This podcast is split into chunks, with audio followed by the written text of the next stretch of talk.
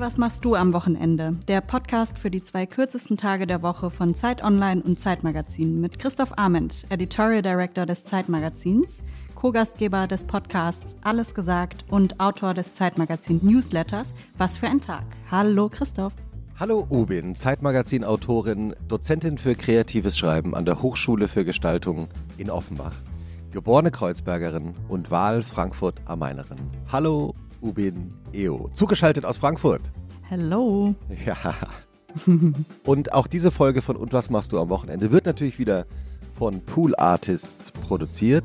Heute, weil ich mir habe sagen lassen, dass Pool Artists so eine Spätsommerparty macht, ist Christian Küker für Charlotte Steinbach eingesprungen. Und falls ihr Gästinnen und Gästewünsche habt, Lobkritik, schreibt uns immer auch gerne, wo und wie und wann ihr unseren Podcast hört.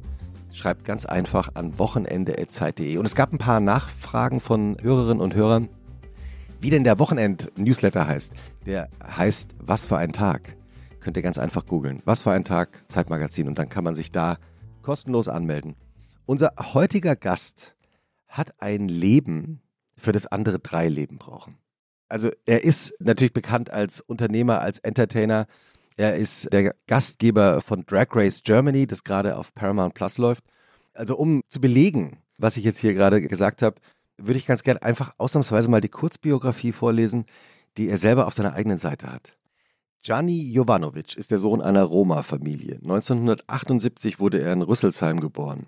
Mit 14 Jahren verheirateten ihn seine Eltern. Mit 16 wurde er Vater eines Sohnes. Mit 17 folgte Kind Nummer 2, seine Tochter. Anfang 20 outete sich Gianni Jovanovic als homosexuell und trennte sich von seiner Ehefrau. Inzwischen ist er zweifacher Großvater.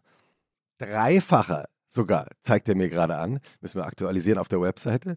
Und seit 15 Jahren glücklich mit seinem Ehemann zusammen, den ich auch kurz hier gerade kennengelernt habe. Der geht gerade draußen spazieren, während wir jetzt hier aufnehmen. Zu seinen Kindern hat er einen engen Kontakt. Als Aktivist engagiert er sich für die Rechte von Roma und Sinti. Und ich freue mich sehr, dass er heute hier ist. Herzlich willkommen. Vielen Dank Herzlich für die Einladung. Willkommen. Ich bin 20 Jahre mit Paul zusammen. Ich glaube, ich muss das aktualisieren lassen. Okay, aber dann haben wir das ja hier für Wikipedia schon mal äh, korrekt.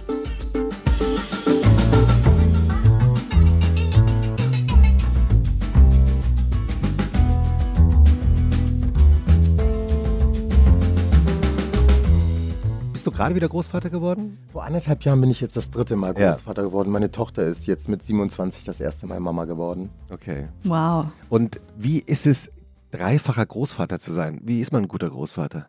Ein guter Großvater? Ja. Oh, das ist immer die Frage. Ich weiß nicht, ob man, wie man gut, also ich versuche immer mein Bestes zu geben, ob ich dann am Ende gut bin oder nicht gut bin. Das ist immer sehr schwierig, aber ich kriege ein gutes Feedback von meinen zwei großen Enkeln, die sind ja schon zwölf und elf. Mhm. Und mit denen unternehme ich schon einige Sachen, setze mich sehr in, für ihre schulische Bildung ein und wir haben ein sehr offenes, lockeres Verhältnis und ich bin, glaube ich, so eine Mischung zwischen Vaterfigur, Operfigur und großer Bruderfigur. So ungefähr, glaube ich, funktioniert das zwischen uns. Am Anfang war es sehr, sehr schwierig für mich, weil ich ja sehr jung Großvater geworden bin, das erste Mal mit 32. Krass, ja. Und ja, heiraten welche nicht mal, geschweige denn Kinder. Und da habe ich mich schon wirklich sehr fremd in dieser Rolle gesehen, weil ich ja so viel mit der Rolle des Vaters ja noch hatte mhm. mhm. zu tun. Aber ich bin da auch hineingewachsen, muss ich ja ganz ehrlich sagen. Und heute bin ich ein sehr, sehr, so wie viele Großväter innen, ein sehr stolzer Opa und ich bin fest davon überzeugt, dass meine Enkelkinder die Besten sind. und bist du als Großvater, also das Klischee ist ja immer, dass Großeltern ja plötzlich gnädiger sind und toleranter mit ihren Enkelkindern als mit ihren eigenen Kindern. Ist es bei dir auch so? Ja.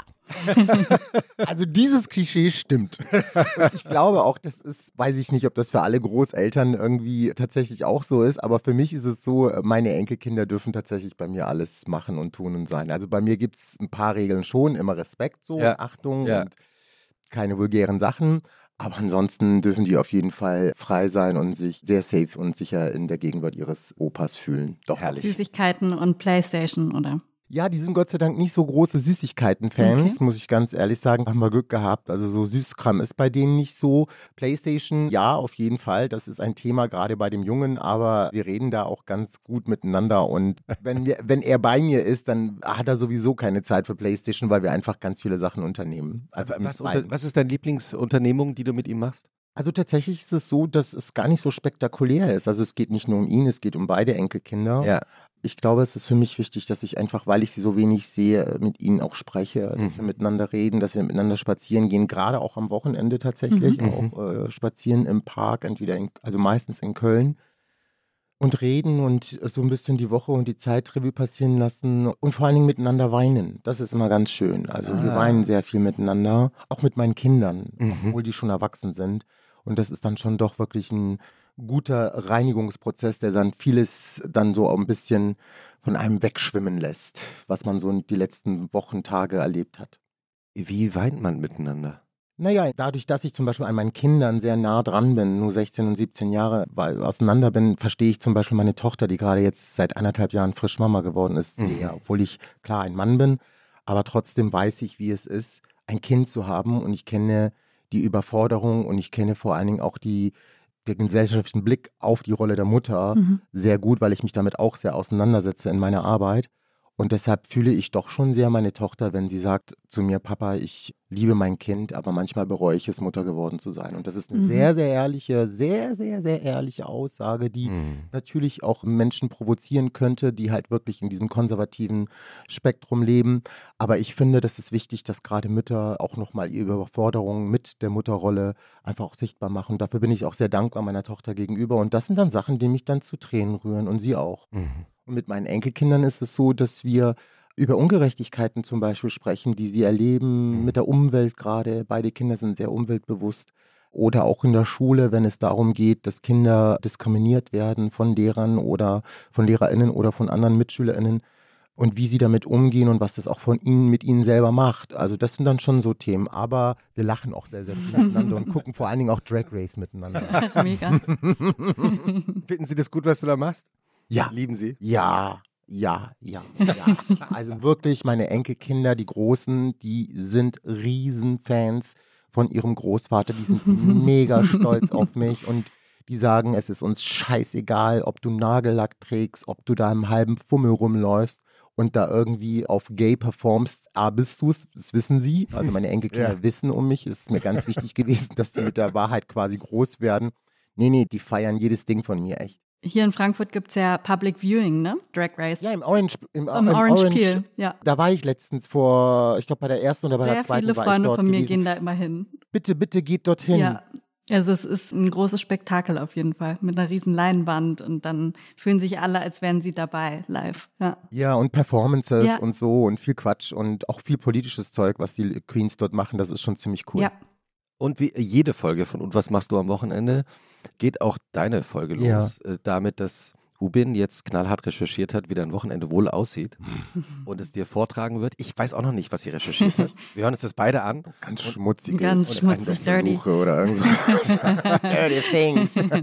Und anschließend reden wir darüber, dass das bestimmt alles so stimmt, was sie recherchiert hat. Dann hau raus, Obin, ich bin Okay, gespannt. schnall dich an.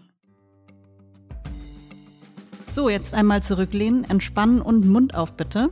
Gianni Jovanovic kommt dann so richtig in den Wochenendmodus, wenn er jemanden die Zähne polieren kann. Es gibt kaum etwas Meditativeres für ihn, als Zahnfleischtaschen zu reinigen. Mhm. Dann geht's nach Hause, aufglämmen bei lauter Musik zum Mitsingen und mit den besten Freundinnen feierlich essen gehen. Mhm. Morgens wird bis 10.30 Uhr ausgeschlafen, romantische Momente mit der Herzensmaus verbracht, Aus Wenn, wenn, du wüsstest, wie Gianni gerade erstaunt geschaut hat. ich weiß alles. Romantische Momente mit der Herzensmaus verbracht, ausgiebig geduscht und dann ins Kölner Lieblingscafé Romeo Romeo brunchen wie ein italienischer Don. Dann ein bisschen in die Stadt einkaufen. Zutaten für die beste Spaghetti Bolognese Kölns, Sülze und mehrere Päckchen Butter. Arme verschränkender, zurücklehnender, erstaunt reinblickender Gast. Wahnsinn. Wahnsinn. Gianni Jovanovic ist Butterleben. Dort, wo er am liebsten seine Lebensmittel einkauft, kennt man und grüßt man ihn. Hier ein Pläuschen, da ein Espresso. Um die letzten Tageslichtstunden zu nutzen, gehen Gianni Jovanovic und sein Göttergatte noch im Stadtteil Riel am Rhein flanieren, um sich dann zu Hause Netflix und Chill auf der Couch zu verdienen. Sonntag ist Familientag. Es gibt Bolo und alle Kinder samt Enkelkindern pilgern zu Papa Jovanovic. Es ist laut, chaotisch und lustig, während Papa Jovanovic eine Deutschlandreise in Dialekten imitiert, machen die Kinder heimlich TikTok-Videos davon. Der ganz normale Wahnsinn an einem Wochenende im Hause Jovanovic. Oh mein Gott, was für eine schöne Lobhudelei. Das ist ja großartig. Das stimmt alles. Ja. Das ist wirklich stimmt. Wo hast denn das alles her? Du, ich habe hier und da mal was gehört, da was aufgeschnappt. Voll cool, danke. Ja, ich fand es auch Ja, ein sehr stimmt. erfüllendes Wochenende, wenn ich mich da so reingedacht habe. Ja, das ist es. Und ich muss mich immer wieder dazu animieren, dass ich tatsächlich am Wochenende auch wirklich da bin und nicht verreist bin beruflich, um das mitzumachen. Manchmal ist es aber auch so, dass ich wirklich eine sehr anstrengende Zeit dann hinter mir hatte, dass ich sogar für diese wunderbaren Dinge, die du gerade erzählt hast, auch keine Zeit habe. Also Wochenende kann so aussehen, aber es gibt auch Wochenende, wo es mir nicht gut geht. Und das ist halt einfach auch sehr bedingt dadurch, auch mit welchen Themen ich mich auch in meiner Arbeit beschäftige, aber auch immer wieder halt eben alte, alte Dämonen, die irgendwie einen immer wieder sabotieren wollen. Ne? Mhm. Die gibt's auch, die Momente. Und wie entspannst du dann am besten oder wie schaltest du am besten ab? Also ich bin ein sehr, sehr großer Musikmensch. Also ich habe eigentlich den ganzen Tag immer nur Musik, die ich höre auf dem Kopf. Das hilft mir sehr. Was hörst du gerade? Oh Gott, Tony Braxton. Ist okay. Was hast du Lieblingslieder von Tony Braxton oder eine Lieblingsphase? Ähm, das Volle Soul-Sängerin. Ja, überhaupt kann, also klar, Unbreak My Heart ist der Song überhaupt gewesen, aber es gibt auch Songs, die sie gemacht hat, die ja ein bisschen später geworden äh, sind, die waren auch super. Es gibt einen, der heißt As Long As I Live, so ungefähr, oder Breathe war auch sehr schön von ihr. Also es gibt schon ganz, ganz viele Songs, auch in der alten Zeit noch, von der alten Zeit her, die ich immer wieder gerne höre. Also ich bin halt so ein Kind der 90er. Mhm. Und da die ganzen Musikstücke da, die damals gemacht worden sind, die höre ich heute noch. 90er war ja auch eine große RB-Zeit. Voll, ja. Also mit wahnsinnig vielen Voll, neuen ja. Musikerinnen. Alia, Ja. wer kam denn da auch? Mary J. Blige. Mary J. Blige vor allen Dingen, genau. Whitney war sehr weit, wobei das eigentlich so Pop-R&B war. Mariah Carey und so, doch, das war schon Cisco. TLC, Oh mein Gott, Ja. TLC, ja, Brandy, Ja. Monica. Auf jeden Fall, Boys ganz Man, wichtig. Boys Man. und jetzt gibt es ja eine... Boyz II Men. Ja, Boys, Boyz to Men. wichtig. Wir können den ganz- ganzen Podcast jetzt mit 90er Wir alle schon so alt sind, wir alle schon über. Ja, ja. ja, ja, ja. Also- ist, also Ubi nicht, aber, Ich nicht, aber wir beide. Hm, ja. Also auch Kind der 90er auf jeden Fall. Und In Sync feiert ja ein Comeback, ne? Oh my God, Ja. Insane, ja. Aber einige haben ganz schön nachge... Uh, Ja, ja, ja. aber Justin Timberlake, ja, der ist geil. Der altert gut, finde ich. Ja. Ja, ja, also der, hat ein braucht gutes auch so Leben, ein paar. Verhalten mehr. Ich find, fand den immer zu glatt. Ja, der war so ein Twink, so nennt man den in der Gay-Community. Ja, ein Twink. Das war so ein Twink, ja, ja. Was, äh, wofür steht Twink? Glatt, also blond, hell, also weiß, hell, Mhm. also helle Haare in der Regel, schmal, nicht so stark gebaut, sondern eher schlank, athletisch, so, aber schlank athletisch. So ein Twink halt. Das ist halt ein Twink, ja. Ich habe mich gefragt, was ich eigentlich bin. Ich, ich verstehe es bis heute nicht. Äh, Meine Tochter hat irgendwann mal, als sie im Austauschjahr war, irgendwie im Student äh, Auslandssemester in Barcelona, und da hat sie zwei schwule Männer kennengelernt, mit denen sie super gut im Studium klarkam. Und dann hat sie denen ein Bild von mir gezeigt und die meinten, oh, dein Papa ist ein Muskelbär.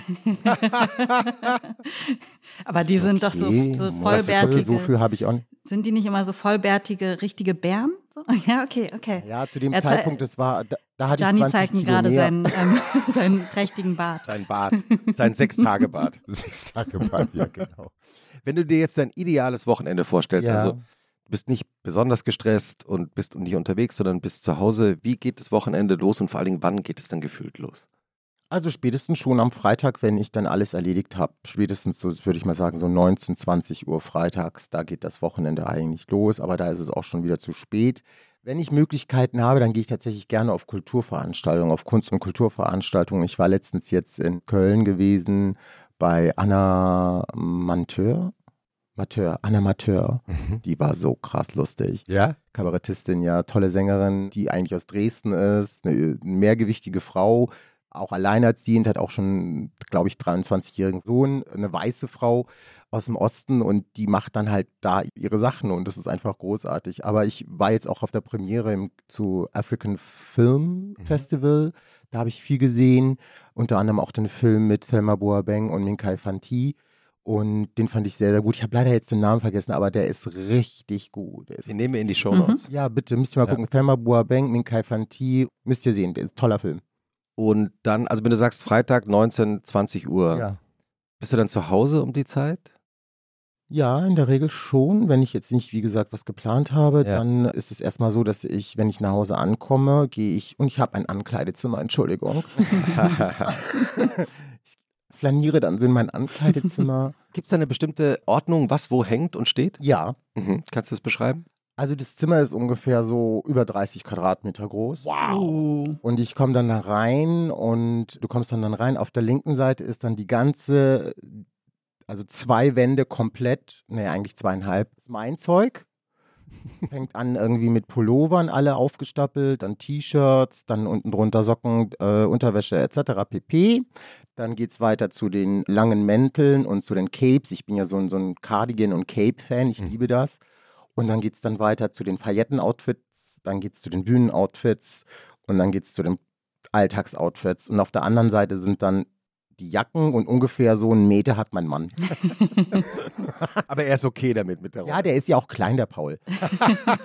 Deshalb braucht er auch nicht so viel Platz. Deswegen hast du ihn rausgeschickt zum Spazieren, damit Ja. er jetzt das nicht mithört. Ja. Ja, und dann gehe ich dann da rein und ziehe dann meinen ganzen Schmuck aus, lege den dann in meine Schmuckschale rein. Das ist für mich wie so ein, wirklich so den Alltag jetzt mal ablegen. Mhm. Und ich habe mir auf dem Flohmarkt für 15 Euro ein wunderbares, kann man auch in meiner Story sehen, auf Instagram, ein Kaftan. Ein Kaftan gekauft. Ah, in 15 welcher Euro. Farbe? Der ist so äh, gelb, grün, orange, rot, also ganz bunt, Mhm. ganz, ganz bunt. Und der ist richtig toll, weil der halt einfach auch in der Hitze, auch, aber auch in der Kälte irgendwie das richtige Klima in meinem Körper verursacht. Und den schwapp ich mir dann so drüber, ziehe meine Schlappen an und flaniere dann durch, meine, durch meinen Palast.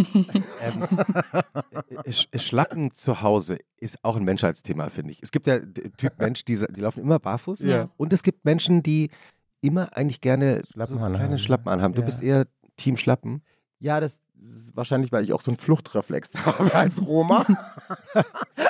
Ah ja? dass ich immer schnell, immer schnell raus kann. nee, mir tun einfach die Füße weh. Ich bin ja jetzt in einem Alter, wo man auch Schrundensalbe benutzen muss. Wisst ihr eigentlich, was das Nee, ich was wollte gerade ist das? fragen. Ja. Schrundensalbe? Kennt keiner Schrundensalbe? Das ist, wenn du schrumpelige Füße bekommst. Also in, äh, irgendwann mal im Alter, so ab 40, werden die Füße rauer und man kriegt so Risse und so eine Schrundensalbe, die ist so eine ganz fette Creme, die schmiert man sich dann quasi auf die Füße, damit die Füße schön glatt bleiben. Ach so. Dafür ist unser Wochenend-Podcast doch da, dass man immer Ja, äh, noch, nehmen, nehmen wir in die kann Show ich nur empfehlen. Perfekt, die brauche ich ehrlich gesagt gerade, weil ich so viel Gewicht gerade auf den Füßen habe und immer mit Crocs rumlaufe, barfuß in den Crocs und die Füße so rissig äh, geworden sind. Das heißt, ich hole mir äh, Schrundensalbe. Okay. Ubian, du bist ja jetzt gerade schwanger. Ja. Äh, Darf man das ja, sagen? ja. Ne? Das ist, Ja, ja, selbstverständlich. Wir reden über seit Wochen darüber. Ist sehr transparent. Ist das, dein, das, das ist jetzt Ja. deine Ja. erste Schwangerschaft? Ja. Wie ist das für dich jetzt so jetzt insgesamt so? Was macht dein Körper mit dir? Was macht dein Kopf mit dir? Ich muss sagen, so die wirklich bisher war es wie, als wäre der Kopf in so Zuckerwatte gewickelt. Also irgendwie so Mhm. in so einem schwebenden Zustand. Ich hatte auch wirklich Glück, dass ich keine Übelkeit oder sowas hatte. Mhm. Aber trotzdem, also man ist halt, man ist viel müde und keine Ahnung, der Körper regiert einen, ne? Also man ist Mhm. viel auch so mit dem Kopf im Körper quasi. Also ich glaube, so Seele und Körper synchronisiert war ich noch nie, wie jetzt in dieser Zeit Mhm. so, ne? Aber Mhm. jetzt, wo ich so wirklich so im Endspurt bin, merke ich halt, Alter, ist dieser Bauch schwer Mhm. und fühle mich halt wirklich Mhm. langsam wie so ein, wie so ein kleines Walross. Wie ist es mit deinen Zähnen und deinem Zahnfleisch momentan? Äh, so als Dentalhygienikerin Ja. muss ich ja immer fragen, äh, wie, wie sieht es da aus? Hast du Probleme? Also ja, ich war jetzt bei der Zahnreinigung tatsächlich und Ja. es ist wirklich äh, viel blutiger. Also sorry Ja, ja, Leute, ja. Triggerwarnung, aber ja, es ist aber, Nein, das ist okay. Also das, aber es ist wohl äh, normal, ne, dass ähm, man voll Ja, das liegt da- empfindliches Ja, ja, Zahnfleisch hat. ja, das liegt einfach daran, dass durch das ganze, die Hormonumstellung einfach das Gewebe jetzt gerade jetzt zum Schluss auch, dass der Körper der Frau halt einfach auch lockerer und weicher wird und Total. Platz braucht. Ja. Und dadurch geht einfach auch das Zahnfleisch auch wirklich weit auseinander und die Zahnfleischtaschen werden tief und da gelangt halt einfach viel schneller Lebensmittel, Plaque und so weiter entwickelt sich da sehr schnell und dann kann es zu so einer sogenannten Schwangerschaftsgingivitis kommen. Mhm. Das ist quasi so eine Entzündung des Zahnfleisches. Es gibt auch die Parodontitis, das ist dann aber schon ein bisschen schwierig, das Ja. ist dann schon ein bisschen gravierender. Oft ist das immer so eine Zahnfleischentzündung, das empfehle ich, empfehle ich frangeren, äh, frangeren Menschen. Ich empfehle frangeren Menschen, ähm, dass sie unbedingt bitte während der Schwangerschaft auf jeden Fall mindestens ein bis zweimal zur Untersuchung gehen sollten und eine Zahnreinigung machen, weil das ist wirklich eine sehr unangenehme Sache, wenn sich das etabliert. Ja. Dr. Gianni. Ja, Also- kann ich auch. Ich kann auch über sowas. Ja, na, ich merke Dann muss ich mal zu ja- dir kommen, wa? Na, kannst du mal kommen. Mach ich, mach ich obenrum alles Dann schön. hast du ein bisschen Meditation und ich hab. Es ist so schön, wirklich. Es weißt du, wie toll das ist? Wirklich, es ist so ganz so. Ich habe wirklich ein Ritual, wenn ich den Leuten die Zähne mache. Ich berate die und dann liegen die erstmal komplett fertig beraten Ja. am Stuhl. Und dann euphorisch. Und ich so, hey, pass auf, ich setze jetzt meine Kopfhörer auf. Und ich habe Meditationsmusik da drin. Ist das okay für dich? Und die freuen sich. Die freuen sich richtig, weil sie denken, oh cool, der macht sich das schön, also wird das Ergebnis auch schön. Und so ist es dann am Ende auch. Ach, geil. Guter Trick. Ja. Guter Trick. Klar, wenn man selber entspannt ist, dann werden die Ja. anderen auch entspannt. Ne? Ja, voll. Wenn du aus deinem 30 Quadratmeter Ankleidezimmer Ja. nach zwei, drei Stunden wieder rausgegangen bist, Ja. was machst du dann als nächstes? Dann gehe ich aufs Klo. okay. Äh, Schmink dann mein Gesicht ab. Ich bin tatsächlich jemand, der Tages-Make-up trägt, immer. Nie Hast du da auch einen Tipp? Ja, also ich mache es ganz einfach. Ich will jetzt keine Produktnamen erwähnen, es sei denn, Sie bezahlen mich in Zukunft. Nicht. es gibt so ein ganz tolles Make-up-Puder von einer bestimmten Marke mit drei Buchstaben.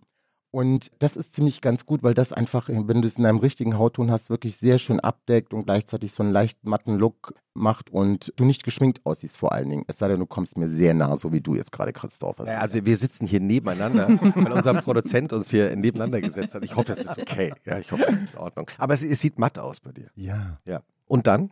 Genau. Dann gehe ich zu meinem Fernseher, mache Lounge oder Lounge-Musik in der Regel an. Ja, und dann gehe ich mal gucken, dann schaue ich, was im Kühlschrank drin ist. Meistens ist da schon Essen drin. Wenn nicht, dann ruft mein Paul an und sagt, Schatz, was soll ich zum Essen mitbringen? Oh, dann bringt er was zum Essen mit. Genau. Ich räume dann in der Zwischenzeit noch mal ein bisschen die Wohnung auf, falls er jetzt keine Zeit gehabt hat, irgendwie die Betten zu machen oder zu staubsaugen oder Frühstückstisch aufzuräumen und so weiter. Also das mache ich dann schon. Ich räume dann meine Wohnung auf, weil ich möchte, dass es schön ist. Und Paul kocht? Nein, ich bin der Kocher. Aha. Ich bin tatsächlich die Kochmutti. Koch. Was kochst du am liebsten an so einem Freitagabend? Was ist das perfekte Gericht, um entspannt ins Wochenende zu gehen? Schweinekrustenbraten. Ohne Scheiß. Bam. Ich sag's so wie es ist. Schweinekrustenbraten voll geil. Mit Klößen, Soße, Oh, wow. Rotkohl, Wow. dazu Heidelbeeren, bam, Kräuterbaguette dazu. Muss ich da auf irgendwas Besonderes achten? Hast du da einen besonderen Tipp noch für den besonders gelungenen Schweinekrustebraten? Ja, ganz wichtig, wenn man den wirklich machen will, muss man das Fleisch vorher tatsächlich ankochen. Das ist immer besser. Dann ist die Schwarte ein bisschen weicher.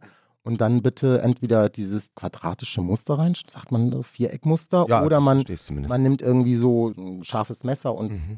schneidet da so rein, damit halt einfach wirklich Platz ist, dass das Fett da so rausfließt. Mhm. Das ist ganz, ganz wichtig, dass man es vorher ankocht. Dann wird das nämlich richtig weich und am Ende dann sehr knusprig. Was wichtig ist, wenn du eine richtig fette, fette, fette, harte Schweinekruste haben willst, dann musst Ja. du Rapsöl nehmen, Ah, das heiß machen und dann quasi das heiße Öl über die Schwarte. Dann wird die, Ah. dann, der Pust, dann geht die so auf wie Popcorn. mhm. Voll cool. nehmen wir alles in die Shownotes auf. Keine Butter, oder was?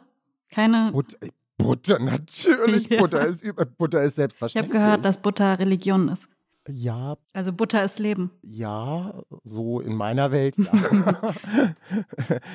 ja, weil für mich war es so, ich habe wirklich sehr, sehr spät den Geschmack von Butter äh, schmecken dürfen, weil meine Eltern einfach die billige Margarine aus dem Norma oder aus dem, ja, Norma war es damals.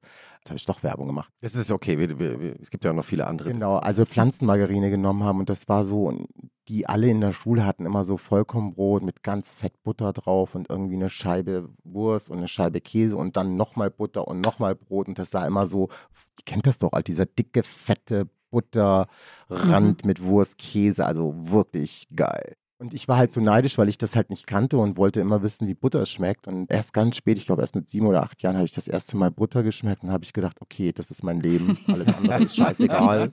Scheiß auf Rassismus, scheiß auf Zwangsverheiratung. Butter, das ist die Coping-Strategie gewesen in meinem Leben. Das verstehe ich. Weil, weil, weil du gerade deine, deine Eltern schon erwähnt hast, wie sahen eigentlich die Wochenende in deiner Kindheit aus? Also ist das dann Rüsselsheim? ja, Rüsselsheim, Oder Frankfurt, Frankfurt, ja. Darmstadt, Mhm. Nürnberg, Mhm. Frankfurt, Köln, also es Hin und her. Viel. Ja. Also am Wochenende war es tatsächlich so, dass viele Freunde und vor allen Dingen Verwandte auch zu uns gekommen sind oder wir zu ihnen gefahren sind. Es war ja bei uns irgendwie gefühlt jedes Wochenende auch irgendwie ein Fest. Irgendjemand hatte Geburtstag oder es war wieder irgendwie ein orthodoxes oder ein jüdisches Fest oder was auch immer, wo wir irgendwie alle hingegangen sind. Also es war schon viel da. Wir haben uns schon mit Freunden und Familien äh, getroffen. Es ging immer um Gossip. Gossip. Der hat mit der geschlafen. Nein, der hat dieses Gebot nicht erledigt. Nein, der hat irgendwie, keine Ahnung, nicht gottgerecht gehandelt oder was auch immer. Also das war schon ein bisschen weird alles, aber am Ende auch sehr unterhaltsam. Aber auch oft manchmal auch mit Konflikten. Also die Leute haben auch wirklich die Zeit genutzt, um auch Konflikte auch zu benennen und sichtbar zu machen.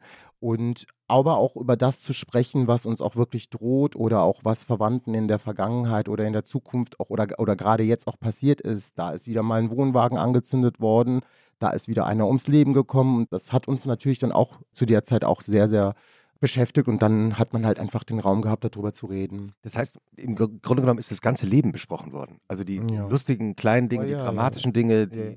Mit viel Lachen, auch viel Weinen auch. Also wir haben auch, bei uns ist es ja so, also ganz ehrlich, in meiner Familie weinen alle irgendwie von jetzt auf gleich, wenn irgendwas ist und lachen aber auch gleichzeitig dabei, wenn sie weinen. Das ist total irre.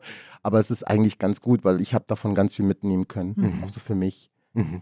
Weißt du noch, wann du irgendwie für dich beschlossen hast, das ist jetzt doch nicht das Leben. Wir haben am Anfang mal kurz das erwähnt, dass Mhm. meine Eltern für mich vorgesehen haben, dass ich selber leben will. Das habe ich eigentlich schon ganz früh gesehen, weil ich das halt bei anderen schon beobachtet habe als Kind und als Mhm. Jugendlicher und ich mir gedacht habe, das kann nicht gut sein, was hier abgeht. Mhm. Weil ich ja auch vor allen Dingen in Deutschland geboren bin und sozialisiert worden bin und Mhm. dann andere Lebens- ja, und Beziehungsbeispiele vor mir hatte. Mhm. Da habe ich schon das Gefühl gehabt, oh, bei uns ist echt anders. Die Frage, warum, habe ich mir zu dem Zeitpunkt zwar gestellt, aber ich konnte keine Antworten für mich irgendwie finden, weil ich auch sehr jung war. Ich habe Mhm. einfach gesagt, okay, bei uns Roma ist das halt so. Erst später, als ich dann älter worden, geworden bin und dann wirklich auch so die, die Hintergründe und die Geschichten und verstanden habe, warum das eigentlich bei uns in, der, in unserer Familie, ne, auch Ja, ganz ja. wichtig in unserer Familie so ist, habe ich dann auch vieles auch verstehen können. Nicht immer für gut halten können, aber ich habe verstanden, dass das einfach auch eine Überlebensstrategie war. Mhm. Also gerade so früh heiraten und in Beziehungen hineinzudrängen, hat auch damit zu tun, dass man für Familie, für die Zukunft, für die Präsenz einfach Sicherheit und Ressourcen schaffen wollte. Und je mehr Kinder du hattest, desto mehr Ressourcen hattest du am Ende des Tages. Mhm. Gerade wenn du von den allgemeinen Säulen, die man so braucht im Leben, ne, Arbeit, Ja, vor ja. Dingen Gesundheit, Mhm. Wohnung und so weiter abgeschossen wirst. Mhm. Und, und war das kompliziert, deinen Eltern? Ausgeschlossen, nicht abgeschossen, um Ja, Gottes genau. Ja. Ausgeschlossen. Ausgeschlossen, ja. Und war das kompliziert, deinen Eltern das zu erklären? Oder haben die das irgendwie mitbekommen? Also meine Eltern wussten das natürlich. Die haben ja auf einer weißen Plattform gelebt. Die wissen schon, dass Mhm. was wir machen, nicht die Gadget, also die Nicht-Roma machen. Das war uns schon klar. Aber dadurch, wie gesagt, dass bei uns halt einfach die, ja, also die Diskriminierung und der Rassismus einfach so strukturell auch seit Jahrhunderten in unseren Familien verankert war, blieb meinen Eltern Verfolgung, ja. genau, blieb meinen. Eltern dann am Ende doch, doch nichts anderes übrig, als mich zu verheiraten mit sehr Mhm. ja, mit 14, weil sie gesagt haben, okay, der, der muss Kinder machen, die Familie muss groß werden. Wir haben nur ein einziges Kind, was ultra, ultra untypisch ist. Mhm. Genau, und deshalb verstehe ich schon die Gründe, warum das passiert ist. Aber das wird mir immer irgendwie einen Dachschaden geben. Aber ich habe schon gelernt, damit zu arbeiten, zu leben, es zu verdrängen auch manchmal, manchmal aber auch mich auch da so hinzustellen und wütend zu sein und sauer zu sein und zu poltern und gerade auch die Wut gegen meine Eltern, gegen das System, was sie auch dazu gebracht hat. Mhm. Wenn ihr jetzt an diesem Freitagabend diesen Schweinekrustenbraten esst, schaut ihr dann auch, schaut ihr fern? Ja, voll. Ja. Was ist das Beste zum Abendessen gemeinsam? Schaut ihr dann was Leichtes Ja, Mama, was leichtet. oder Ja. nicht? mal was leichtet. Also wir gucken aktuell, gucken wir tatsächlich Sex Education, Hm. Mm, die vierte Staffel, finde ich super. Mag ich toll, ich bin großer Fan von Otis, ich liebe ihn. Warum? Weil er so gestört ist und trotzdem so klug und dabei irgendwie so, hm, ja, so, so halt infantil. Er ist ja auch ein Kind irgendwie noch, aber trotzdem dann irgendwie so klug ist und so Dinge auch zusammensetzt. Und so, nee, Otis ist toll. Otis ist toll. Ich mag aber auch Ruby. Und die ist, die, die ist so gar nicht so auf dem Bildschirm. Aber Ruby hat eine ganz dramatische Geschichte. Und ich sehe mich zum Beispiel in Ruby sehr, Mhm. weil sie ja auch die Klasse und die Schule irgendwie so als Catwalk nutzt. Das habe ich vorher auch gemacht. Und sie ist die Außenseiterin. War ich irgendwie auch, aber auch nicht. Also deshalb. Und The Patient habe ich geguckt mit Steve Carell. Oh mein Gott. Gut. Oh mein Gott, Steve Carell ist ein so krasser, krasser, krasser Schauspieler. Ich meine, ich kenne ihn aus seinen komischen Filmen und Serien, äh, Filmen, insbesondere Filmen. War nie so ein Fan seiner Comedy. Aber ihn als, er, ich habe ihn jetzt nicht das erste Mal als in einer ernsten Rolle gesehen, aber diese Rolle hier, die er wirklich gerade hier so spielt, diesen Psychotherapeuten, ich darf es nicht zu sehr spoilern für die Menschen, die es nicht, noch nicht geguckt haben, bitte guckt euch The Patients an. The Patient ist großartiger, Wo läuft das? großartige Serie. Ich glaube auf einem, Net, äh, auf einem Streamingdienst. Auf Netflix, Apple, Paramount. Oh Gott, haben wir jetzt alle durch? Amazon.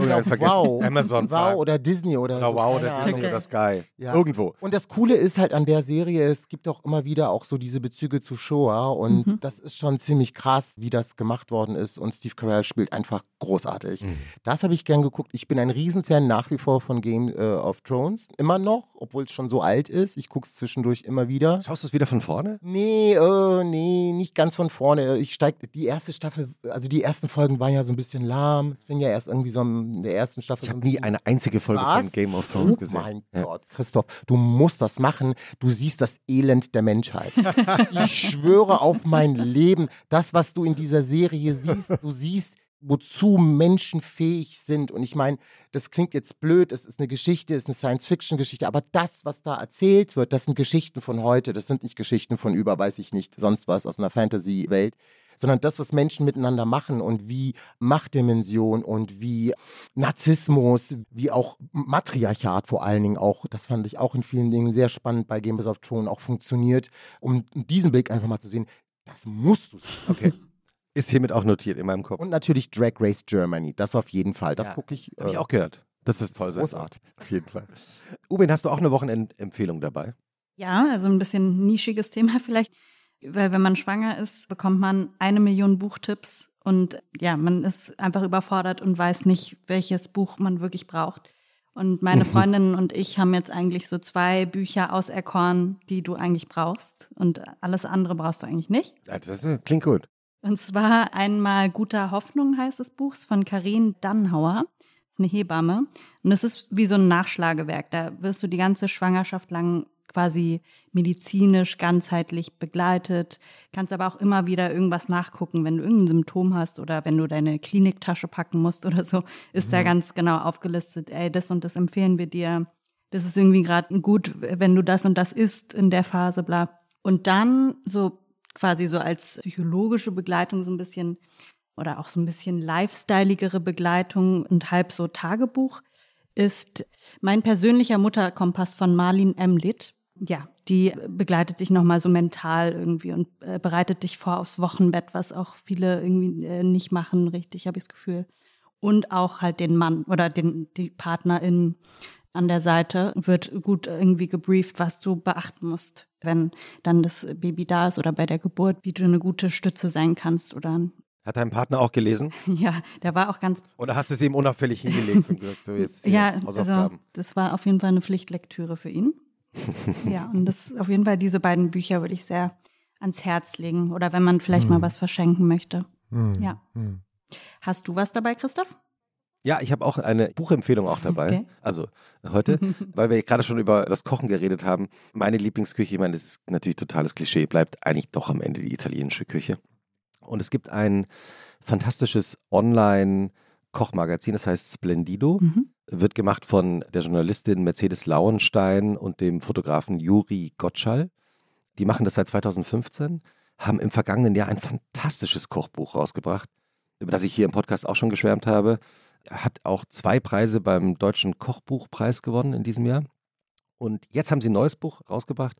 Und da geht es unter, also gibt es nämlich auch Rezepte und da gibt es fantastische Fotos aus Italien von Juri Gottschall. Aber es geht eben auch darum, wie man gute Zutaten erkennen kann. Mhm. Also woran erkennst du das gute Öl? Woran erkennst du die gute mhm. Burrata? Mhm. Ganz toll. Es ist ein mhm. äh, Coffee Table Buch, das man sich äh, wunderbar hinlegen kann, durchblättern kann. Und ich habe festgestellt, dass Mercedes und Juri und ich eine gemeinsame Leidenschaft haben, mhm. äh, nämlich für Autogrill. Autogrill ist aus meiner Sicht die beste Autobahnrestaurantkette der Welt. Mhm. Ganz Italien ist voll von Autogrill. Auto. Äh, natürlich, ja. Und also, wenn man so, wie sagt man, so unterverwöhnt ist von deutschen Autobahnraststätten, oh je, äh, schlimm. Äh, ja, dann ist das das Paradies. Mhm. Der Espresso ja. ist gut. Mhm. Das Gebäck. Fantastische Sandwiches. Ja. Das Gebäck. Mhm. Also wirklich, es ist einfach ein Traum. Mhm. Und ich habe gehört, dass also die Autobahnraststätten, da kommt man ja nicht so leicht rein, glaube ich, als Unternehmen, weil die sind dann so verpachtet auf Jahrzehnte mhm. oder so.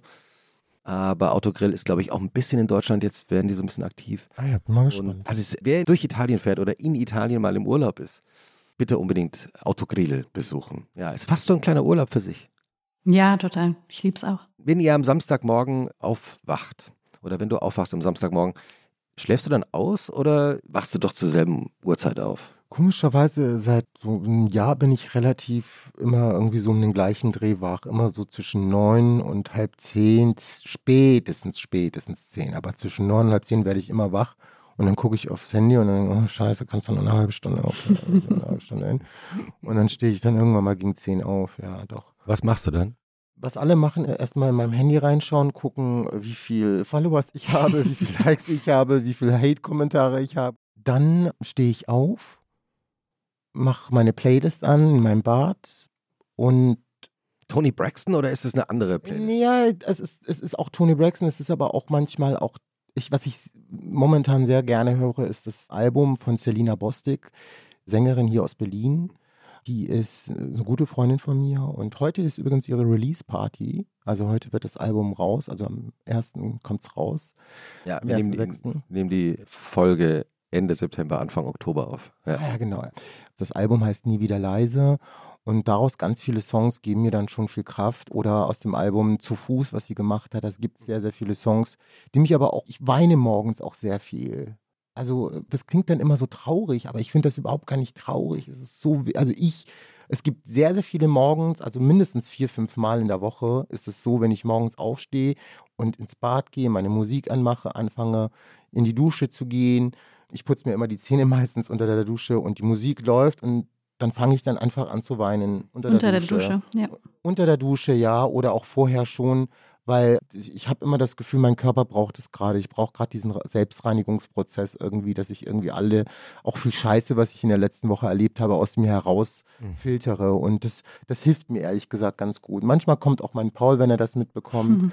Und äh, weint dann meistens mit, guckt mich dann ganz süß an und weint dann mit und macht dann meistens dann so ein Handherz. Oh.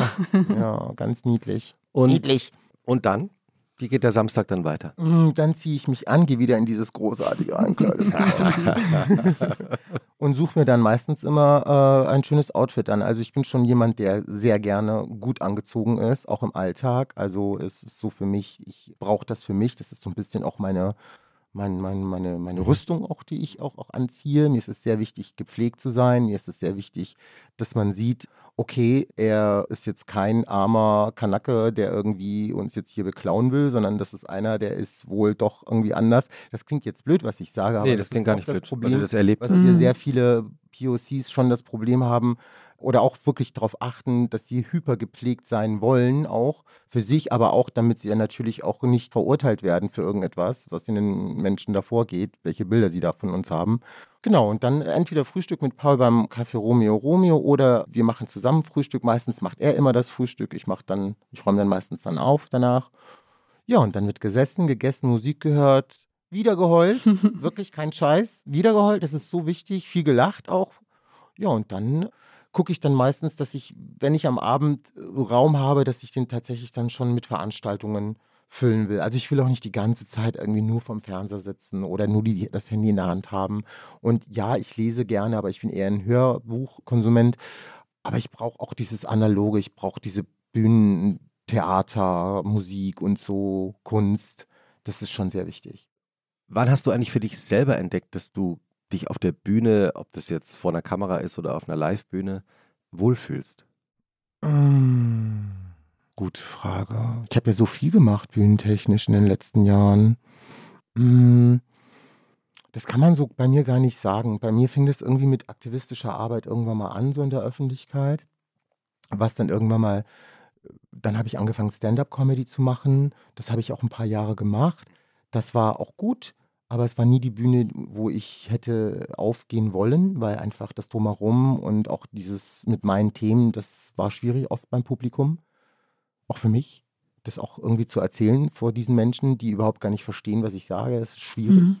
Heute wird es heute wird's funktionieren. Mhm. Heute wird es viel besser funktionieren als vor, weiß ich nicht, sieben, sechs, acht Jahren. Warum wird es heute besser funktionieren? Ich glaube, die Leute schon aufmerksamer sind und einfach weiter sind mit ihrer Wokeness, I don't know, mit ihrer, mit mhm. ihrer Wachsamkeit, sage ich jetzt mal. Ne? Das bedeutet das Wort ja Vogue, einfach nur wachsam sein. Und ich glaube, dass die Menschen heute einfach sensibler sind, so was so Persönlichkeitsrecht betrifft, so im Allgemeinen gefassten, dass man vielleicht äh, das heute anders verarbeiten würde und man vielleicht auch man mehr über Roma und Sinti auch weiß. Mhm. Gerade durch meine Arbeit in den letzten Jahren. Mhm. Ne? Und da glaube ich, kann es nochmal besser, aber ich will es nicht mehr. Mhm. Ich, will, ich will keine Roma-Witze auf der Bühne machen. Mhm. mhm. Keine, kein Bock drauf, weil die Lage der Roma und der Sinti in Deutschland einfach immer noch super ernst ist und ich sage, Back to the Roots, du bist Aktivist, immer gewesen, ob du es wolltest oder nicht, es kam zu dir. Dann kam ja das Buch, was ich mit Oyinda zusammengeschrieben habe, Ich, ein Kind der kleinen Mehrheit, kann ich nur empfehlen. Nicht dein erstes Buch übrigens. Ja, aber es ist das Beste.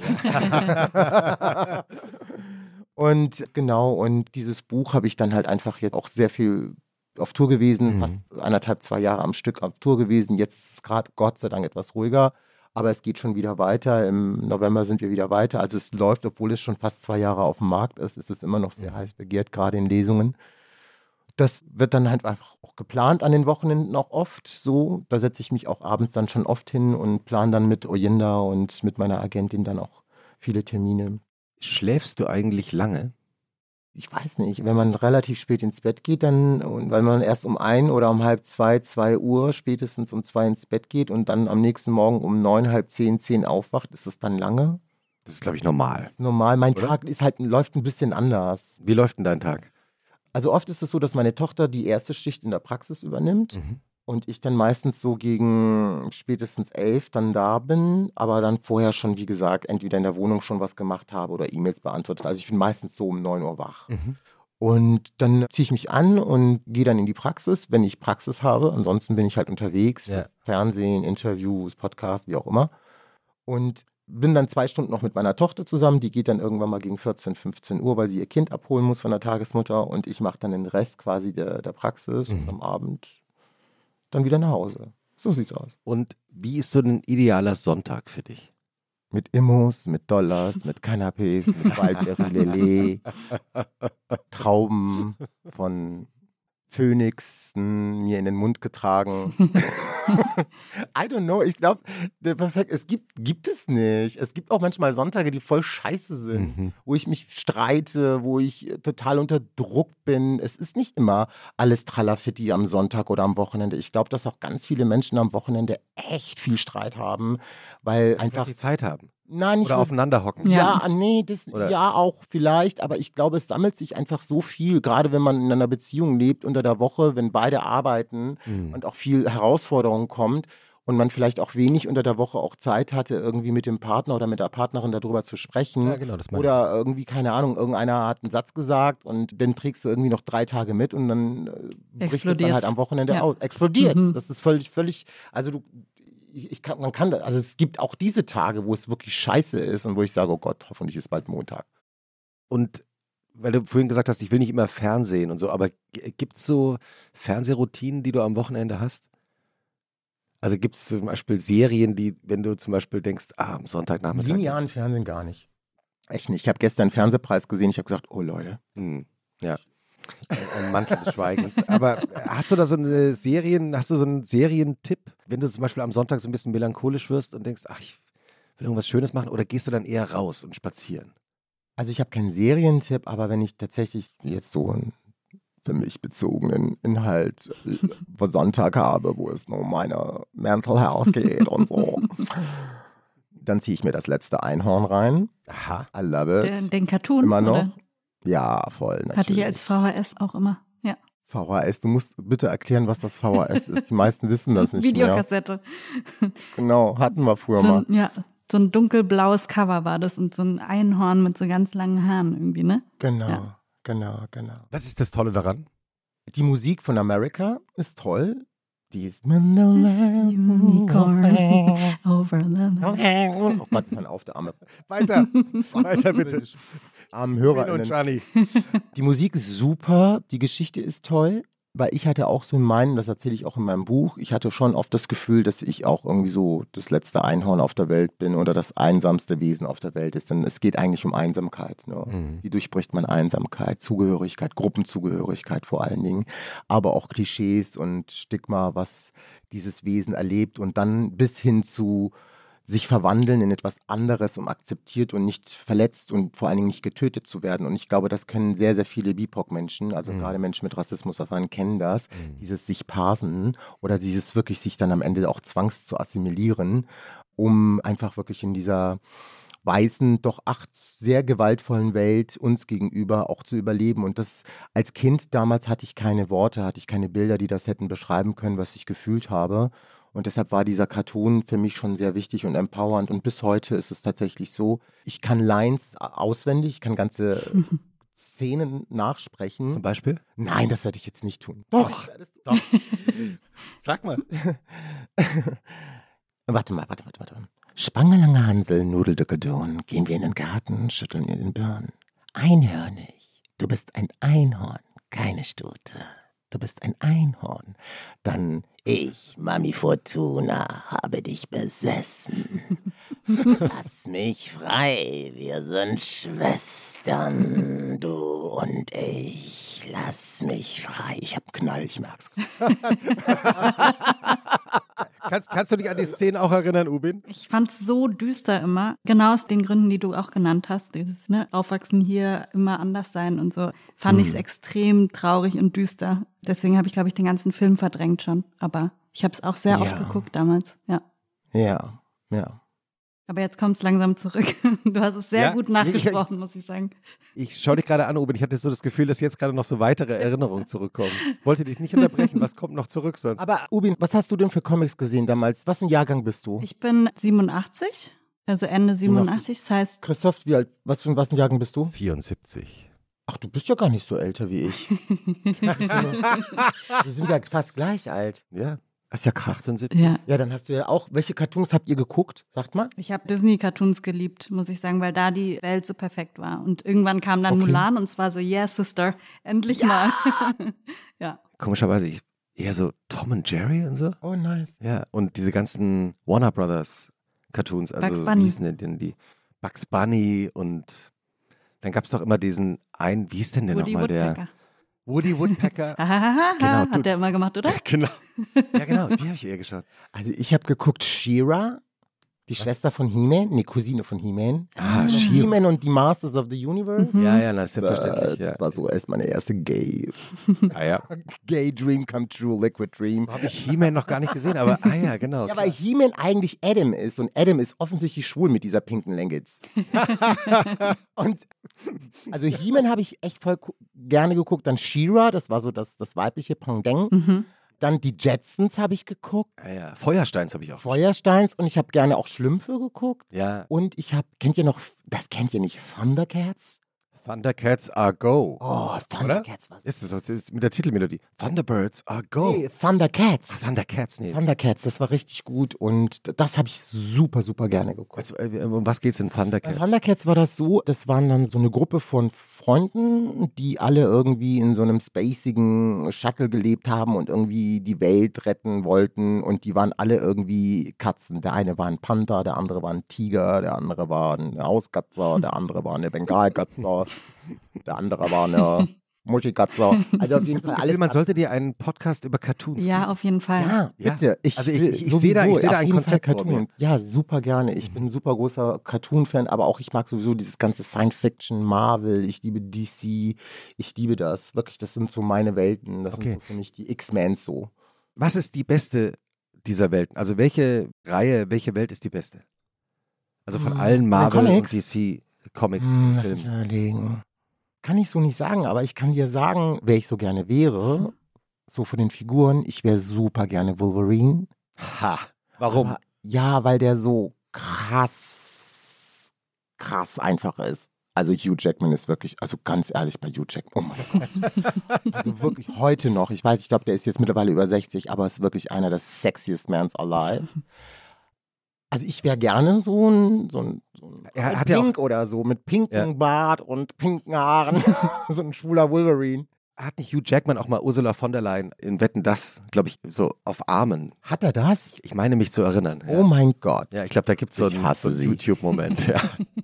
Ich finde aber auch so, ich fand Mystik super. Okay. So die Kraft von Mystik, so sich in alle verwandeln zu können und dann so alles irgendwie zu steuern, fand ich richtig cool.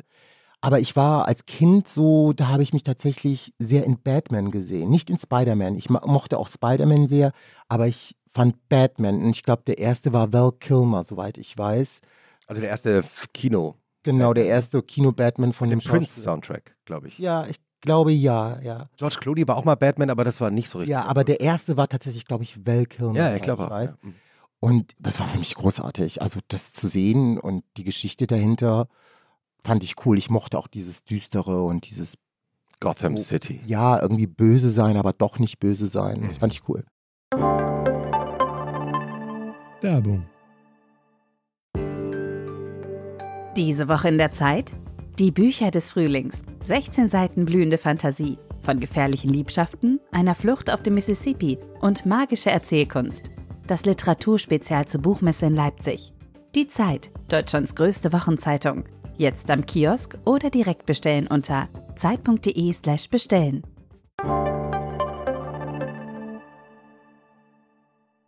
Wenn wir jetzt so in den Sonntagabend reingehen, habt ihr da eine Routine zu Hause, was ihr Sonntagabends macht?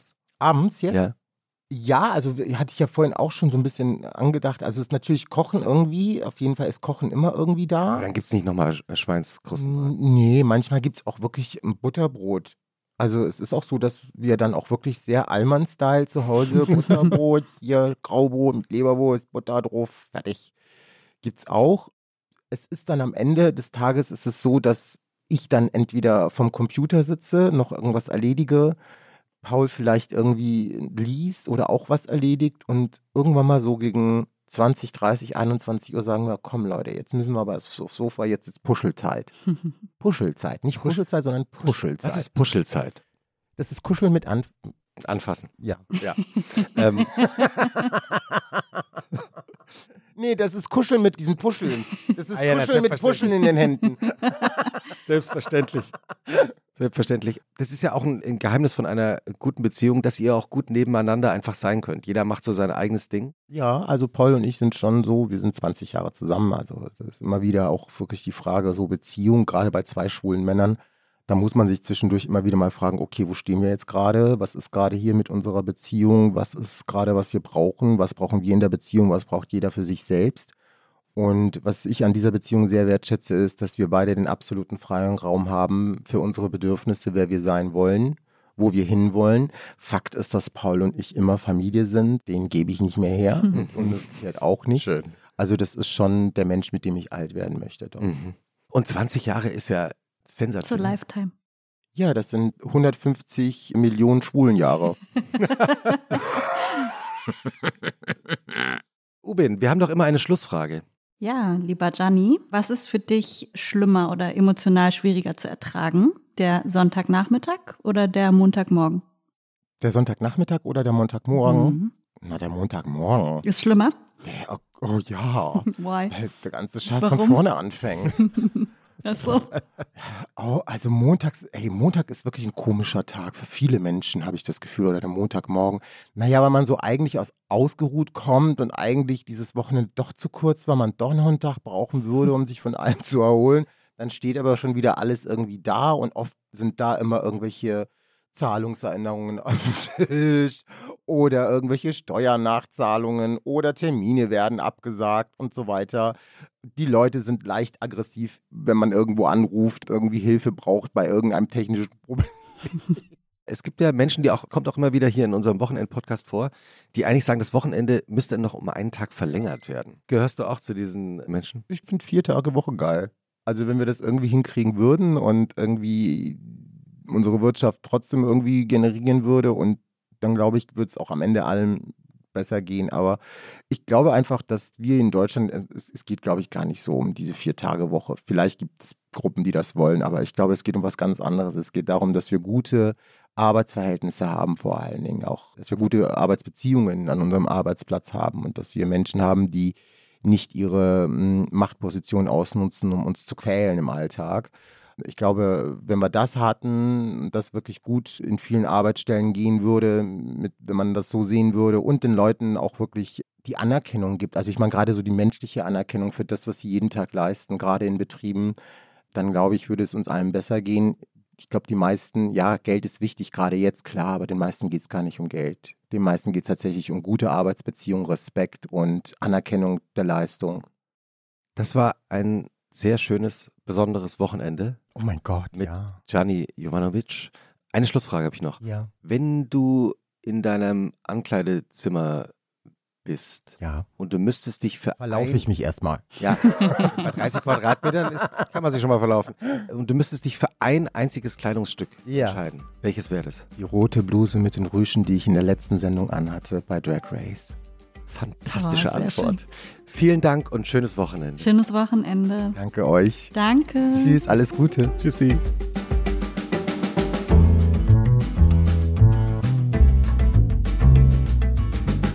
Und was machst du am Wochenende? Ist ein Podcast von Zeitmagazin und Zeit Online, produziert von Pool Artists.